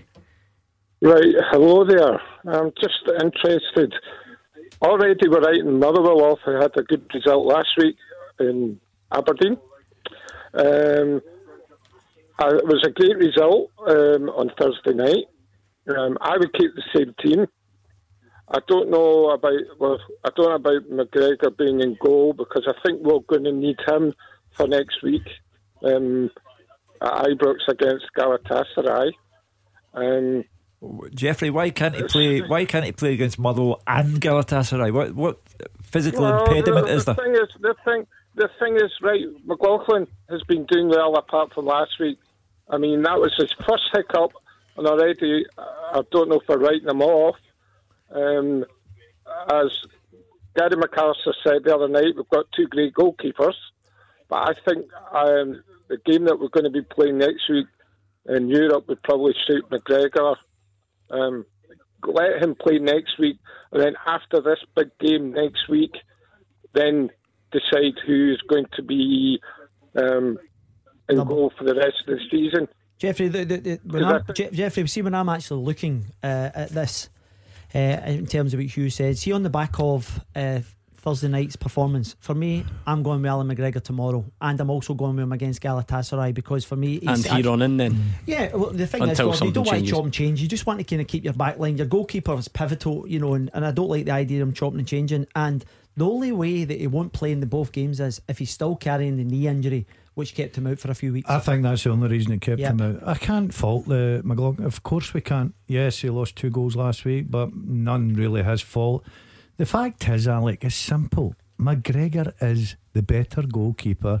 So you get him back in tomorrow for Thursday's game. You keep him, you know, he's missed a few games, so he, he wants a bit more sharpness. If you ask Allan McGregor, look, I'm going to play you on Thursday, but tomorrow, do you want to just sit there? He'd be saying, no, I want to go out there and get my sharpness up.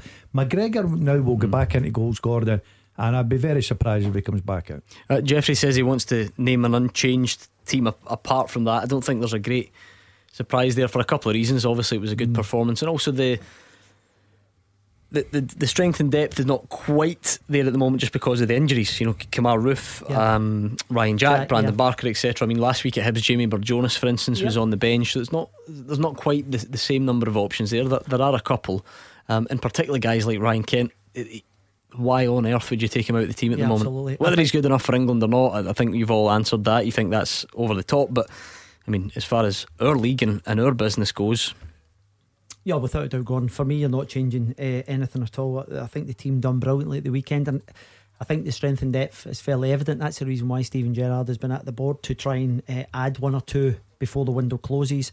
Uh, I think Brandon Barker's almost close to getting back as Mhm. well, so that'll be a boost for Steven. Right, thank you, Jeffrey. 01419511025. Celtic fans, Hibs fans, we're going to look ahead to tomorrow's game. We're going to hear from the managers, and we really want to hear from you who should play, who shouldn't play. How do you see the game going? We'll try and answer them all next. The games are over. The talking begins. 0141 951 1025. Clyde One Super Scoreboards Open Line. Hugh Keevins, Alex Rae, and Gordon Dalziel are here. They want to hear from you on the phones or on Twitter as we reflect on today's action and we build up to tomorrow's action as well. Motherwell against Rangers is first up. We've given that a good go. We heard from Gary McAllister. We've taken some calls. What about the big game at Celtic Park in the afternoon, Hugh Keevins? Well, uh, for me, Celtic's first big test of the season, domestically speaking. Um, there's so much debate going on among the Celtic supporters. Um, it's hard to argue with a team who, if they win their game in hand against Aberdeen at Celtic Park, would go above Rangers in the league table. However, undeniably, there have been questions asked about the amount of chopping and changing Neil Lennon does. The Ferencvaros result was a disaster um, because it lost Celtic access to tens of millions of pounds. The Riga result was a struggle. A lot of their league games have been struggles as well. Uh, but tomorrow is the chance for Celtic to, to show against a very good Hib side that they do have the players. Everyone knows they have the players, and in depth they have the players. But this season, you'd be hard pressed to find a Celtic supporter to say, in this game or that game, Celtic really showed what they're made of. It hasn't happened yet. There's a great debate. There are a number of great debates surrounding that Celtic team, regardless of whether you think it's it's been brilliant or not so far this season, because you've got three five two versus four two three one or whatever it may be. Who should play out of all those midfielders? Should Albian Ajeti and Odsonne Edouard play up front together? What's Jeremy Frimpong bringing? It looks like he'll play because Forrest was injured. Does Elyounoussi come in on the left because he scored the winner the other night? So many questions. You can provide the answers. Let's hear it right now. 0141 951 1025. These are the thoughts of Neil Lennon. it is a tough game, you know, and Hibs will be buoyed by you know good performance and a very very good result last weekend.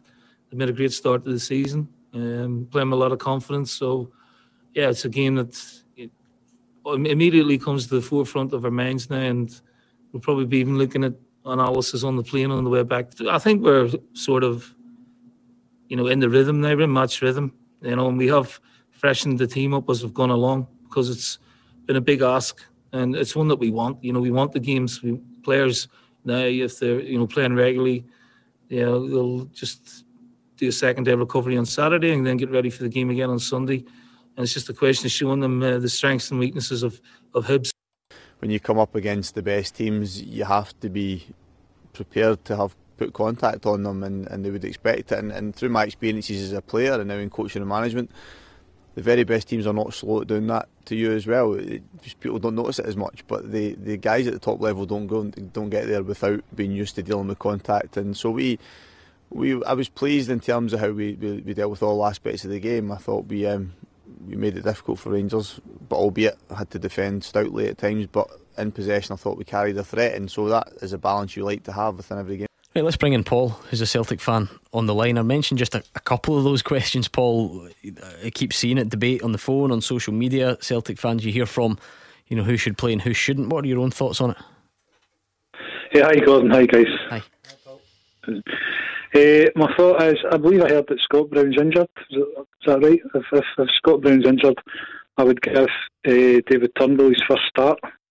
Yeah, I don't think it's, it's a Uh, definite or anything, but um, I could be wrong on that one. I don't think it's it's confirmed. So only if he's injured, though, Paul. You're, you're not. You wouldn't be taking him out if he's fully fit, or would you? Uh, uh, I possibly would. I uh, if he's not fully fit, I would rather he came on as a sub to to finish the game to shore things up. If we're if we're winning, uh, I would I would be making Callum McGregor McGregor captain because I think he would be the future captain.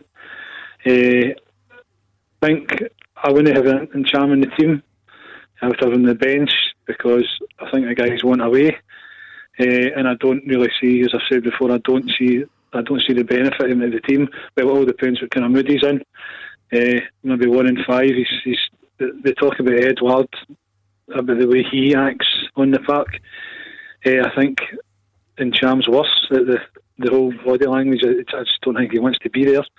Uh, but I think it's time where Turnbull's the future. Turnbull really he- needs to get a game now. You know, uh, it, it started well. It, he came in, he was fit with Motherwell, so I know he said wee bits, but I think this would be an ideal game for him to, to come in and let's see what he can do. Paul, would you stay with the the back three or would you go to a back four? Uh, see, I don't know. We Frimpong. I mean, I, I'm not. I'm, I'm not a fan of wing backs. I'm, I, I, I like guys to be kind of. I think this is where Celtic have done well with kind of specialised positions. I think Jeremy Frimpong's a winner, uh, a winger. Sorry, uh, and I think I, I would always have. I would always have Shane Duffy in the middle. Uh, the, the sitting guy, and I, I thought I thought Big Bitton was all right the other night. If if Ajer's not fit, eh, sorry, if, if uh, Jullien, Jullien, Jullien's not fit, uh, but I- don't, mm, I don't know. I, I think it's, I think it's more about uh, the attacking rather than defending. I, I think that we're due to give somebody a, a good doing. I don't know if it'll be Hibs, but I don't think we've particularly carried the luck either, like the way it happened hmm. the other night. It, it was 1 0, but really should have been more than that. I think. Paul, I can accept what you're saying, other than I think tomorrow it's about attacking and defending because this is a Hib side. Jamie Murphy, Christian Doidge, Martin Boyle. If ever a side looked equipped to get at Celtic, who can sometimes be not the most resolute, to put it that way, uh, even with the addition of Shane Duffy. I think tomorrow it is partly about defending because Hibs have the players uh, who can make life awkward for you. Where's that balance then for you guys? Because clearly, on one hand, you're Celtic and you're at home and Mhm. you're the favourites for pretty much every game domestically. You've got the best players, the biggest squad, you win, etc., etc. Um, so you do your game plan and you you know you don't worry too much or, or as, as much as you might about the opposition. However, you are up against, as Hugh mentions, take Martin Boyle for instance. If there is a debate to be had, like you guys are asking about, is it three at the back? What about the wing backs? You know, is Taylor a wing back? Can Elyounoussi play wing back? Is Frimpong, is Forrest? You know, if, if there's a debate there, if there's a concern about wide areas, surely Martin Boyle is not the type of guy you want to leave running in behind. No, not at all. But I would imagine that Jack Ross will be thinking more of his tactics than what Neil Lennon will. He's at Celtic Park. He's got the riches there that he can pick from. The big debate is for Celtic basically is to pick the right team and the right formation to win on the day. And if they play to their capabilities, they will win on the day. As much as Hibs have improved, you know, I, I'm not getting carried away with it. Hibs going through there, and it's it's going to be the a massive, massive. If Celtic go and play the way they can play, Terrorise them. They'll, they'll, they'll, they'll, they'll win the game Oh, comfortably. uh, but look, I, I Right. don't. But hold on, you're not going to meet anyone who doesn't agree with that. That's Yeah. that's not groundbreaking. Everyone knows that. But people like Paul or whoever's tweeting or calling are saying I don't that think Celtic, you'll- that Celtic. No, but hold on, people are saying that Celtic haven't performed like they can No, they in haven't. the last couple of months. And but what happens if they do? But the thing is, what I'm trying to get my point over is Neil Lennon won't be too um, caught up with Hibs, for instance, Boyle. Now, I think Boyle's a very decent player, good player for Hibs, gives him a, a great out with his pace. But I'm sure Neil Lennon will be more concentrating on a couple of things getting the right team, the right tactics, getting back to being sharp, and getting back to scoring goals and winning in style. I don't think he'll be he'll do his homework in Hibs, of course he will. But I don't think he'll be overdoing it because it's Hibs coming. I think he'll be treating the same way if it was Motherwell's or Dundee United's or whatever it is. Yes, Hibs are now below Rangers and Celtic are the team that's probably the best out the rest. But I just think Celtic at home. So you would pay more attention to what they do than Dundee United, surely? No, I wouldn't. No, what I'm saying is I If don't they're- think if they're I think- better, I if they're the best I of the think rest. Neil Lennon will be more interested in his players starting to up the gears for him. You see, he's uh, winning ugly just now. He's coming in for a bit of criticism. These players are coming in for criticism. His his um, his system's coming in for criticism. You're looking. They've got the same goal average as Rangers, who have been absolutely brilliant.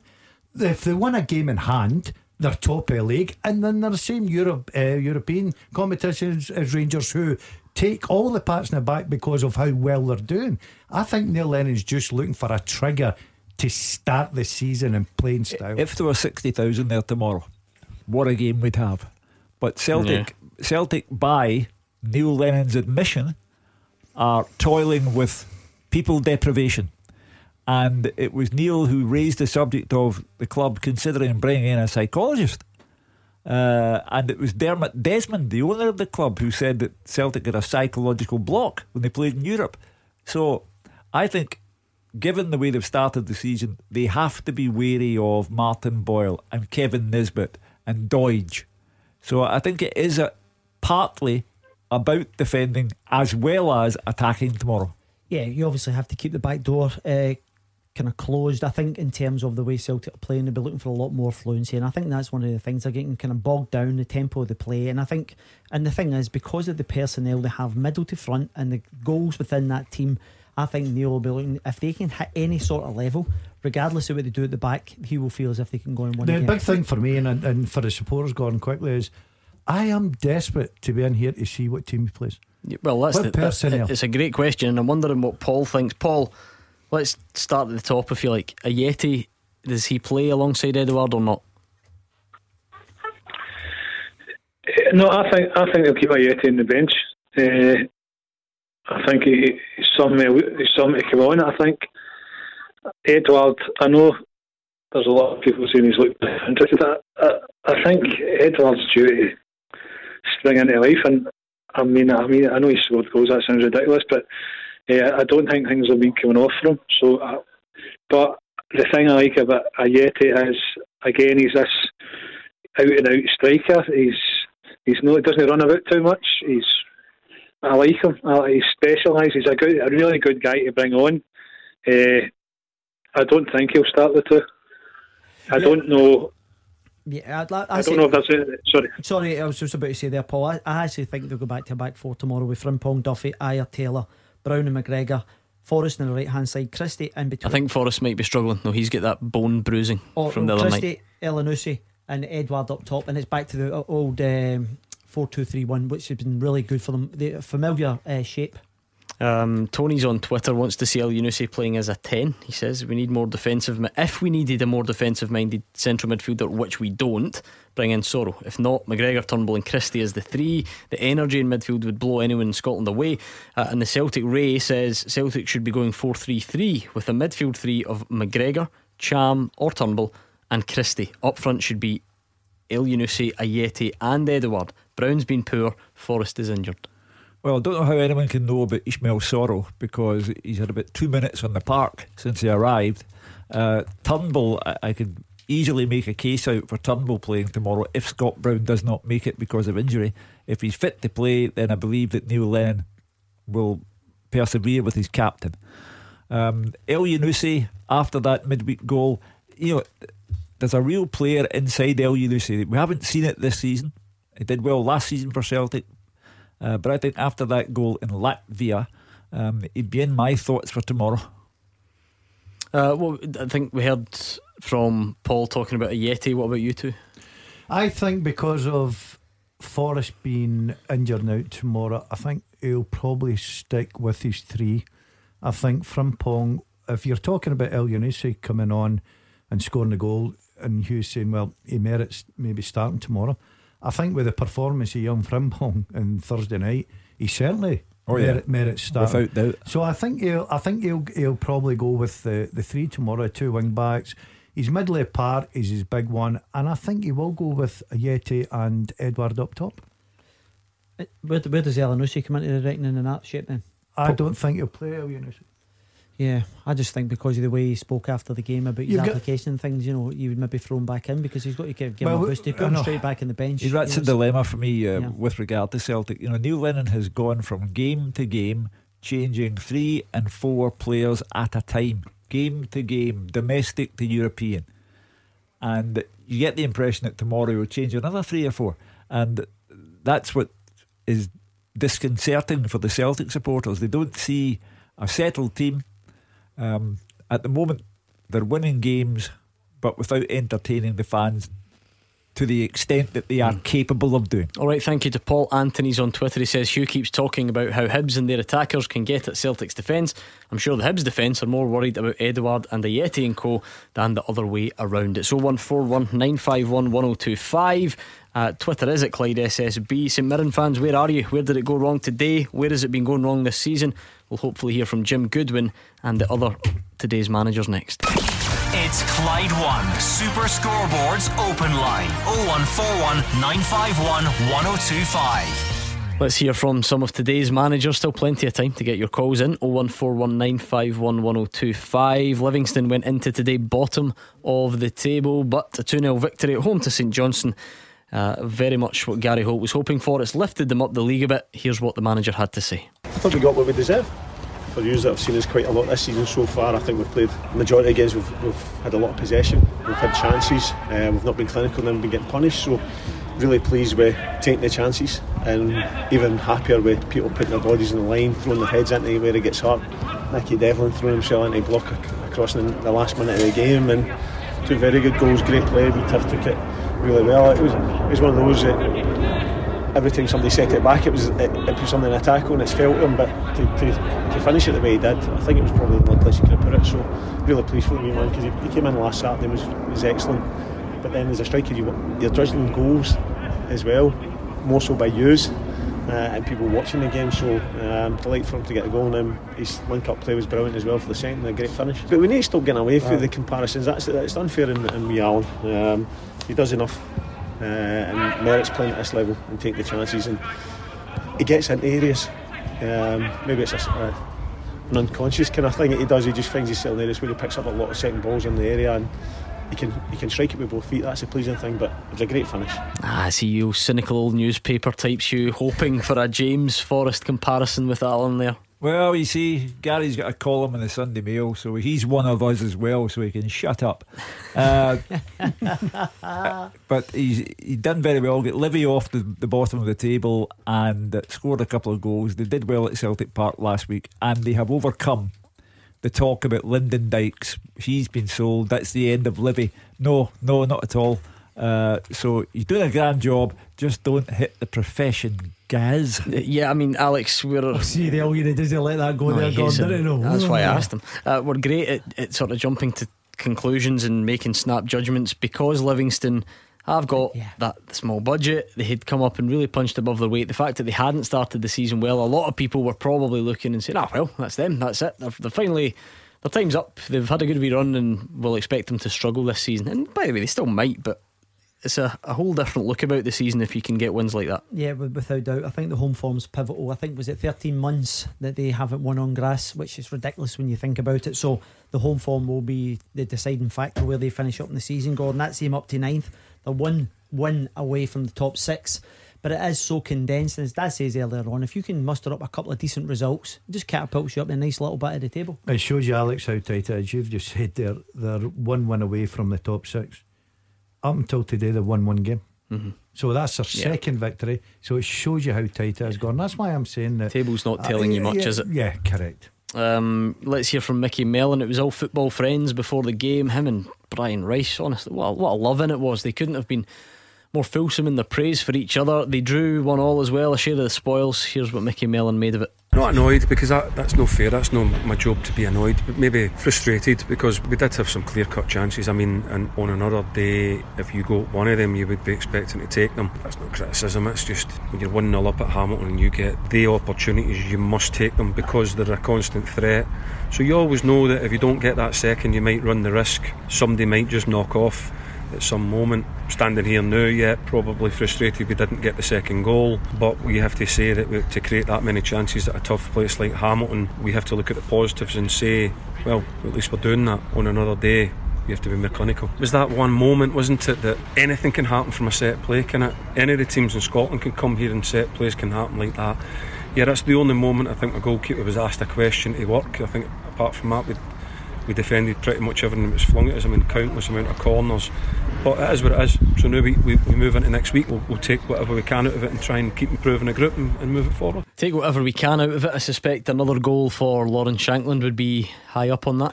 Yeah, I, I like it when Micky Mellon says it's not his job to be annoyed. He's correct. That's my job. no, it's your job to annoy. You've got it the wrong way around. Well, I'll I will annoy and I will be annoyed. I was born to be annoyed. Um, Lawrence Shankland, though, Alex, yeah, yeah I mean, you, weeks. you want three points. I'm sure you know Micky Mellon might not care too much about who it is that gets the goals, but there's been a lot said about Shankland and how will he cope in the top flight, and then the injury comes, and you go a few weeks, and you know obviously hasn't scored yet, hasn't been playing a lot. So to get two and two, yeah, will that be him up and running now, yeah. and, and, looking forward to doing it more often? Yeah, as I said earlier on the show, Gordon he scored seven goals in eight games against Premier League opposition. So I, I think Micky Mellon will be hoping that the window comes, shuts quickly, and Shankland's still at Dundee United because if they lose him, I would suggest. Oh, like if, if you're at Dundee United and you've got Shankland, what, what if you're a manager, what are you looking, what target you're looking at for? And, and what Shankland goals? Yeah, I would suggest round about the fifteen. I think that would be reasonable for Shankland, you know, because he, he, I think he takes penalties as well, doesn't he? Do uh, Nicky Clark takes some as right. well, well, so I'm not sure about that. But, but I, I think 15's a reasonable. I've just gave you a statistic there. He scored seven out of eight against Premier League opposition. You know what I say to you? That the pandemic has changed everything because clubs are hemorrhaging money. And if somebody comes in for Lawrence Shankland, Dundee United have to think about it because here we are in the midst of all outgoings, no incomings, no people. But if clubs are hemorrhaging money, then you won't get good money from.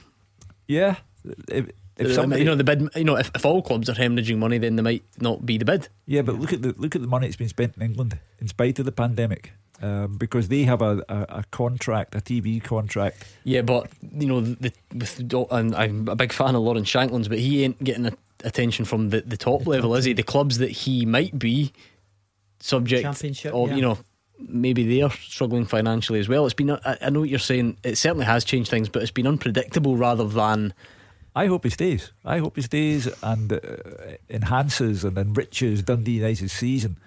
Um, I'm just saying that whether it's Dundee United, whether it's Lawrence Shankland or any other club or any other player, the pandemic until October 5 changes everything. I think one of the things for Dundee United's perspective is that they still have the boy under a two year contract. You know, if he was going into the last year of his contract, then I think there'd be plenty of suitors trying to kind of, as you say, Gordon, chance their arm with a lower bid. Mm-hmm. Uh, right, let's hear from the managers from one of the other big games today. St Mirren losing again uh, on a real run of defeats, a winless run as well. There was another draw before. Uh, there was a draw before the run of defeats kicked in, I should say. So struggling down at the bottom at the moment, but it is early. Everyone is tight. Here's what Jim Goodwin had to say. We speak the truth after every game with the group, and it's uh, another defeat. There's no getting away from that, and we're extremely disappointed about that. But um, look, I've got every faith in the in the squad that I've put together. I, I think first half Kilmarnock were a better team. I think we sat off them too much. We didn't get close enough to them.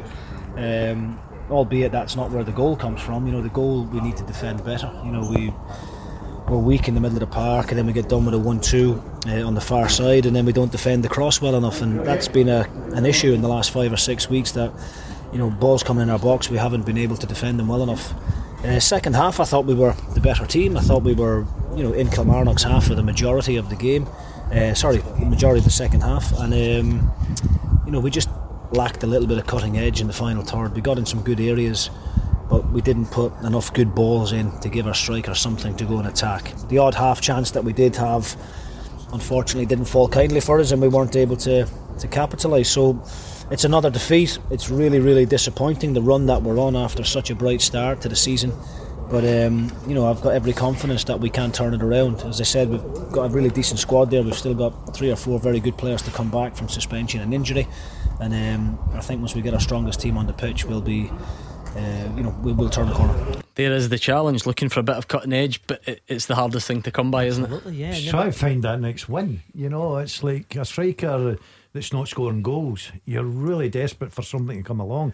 I think St Mirren are like that just now.